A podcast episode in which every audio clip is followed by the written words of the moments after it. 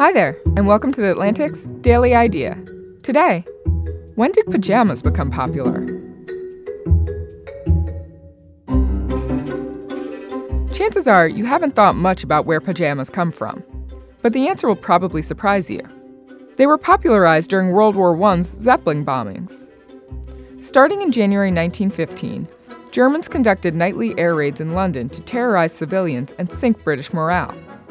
The air raids brought the war to the home front, where it intruded on the most private spaces of all the bedroom.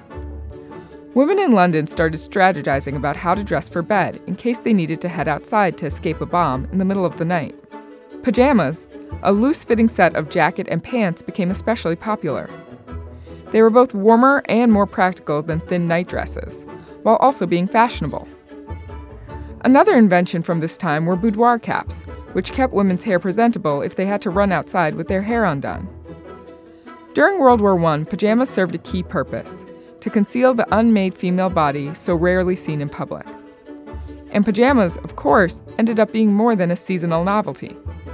If you go to Target today, you'll see roughly the same type of pajama sets a century later. Thanks to Sarah Zhang for the story.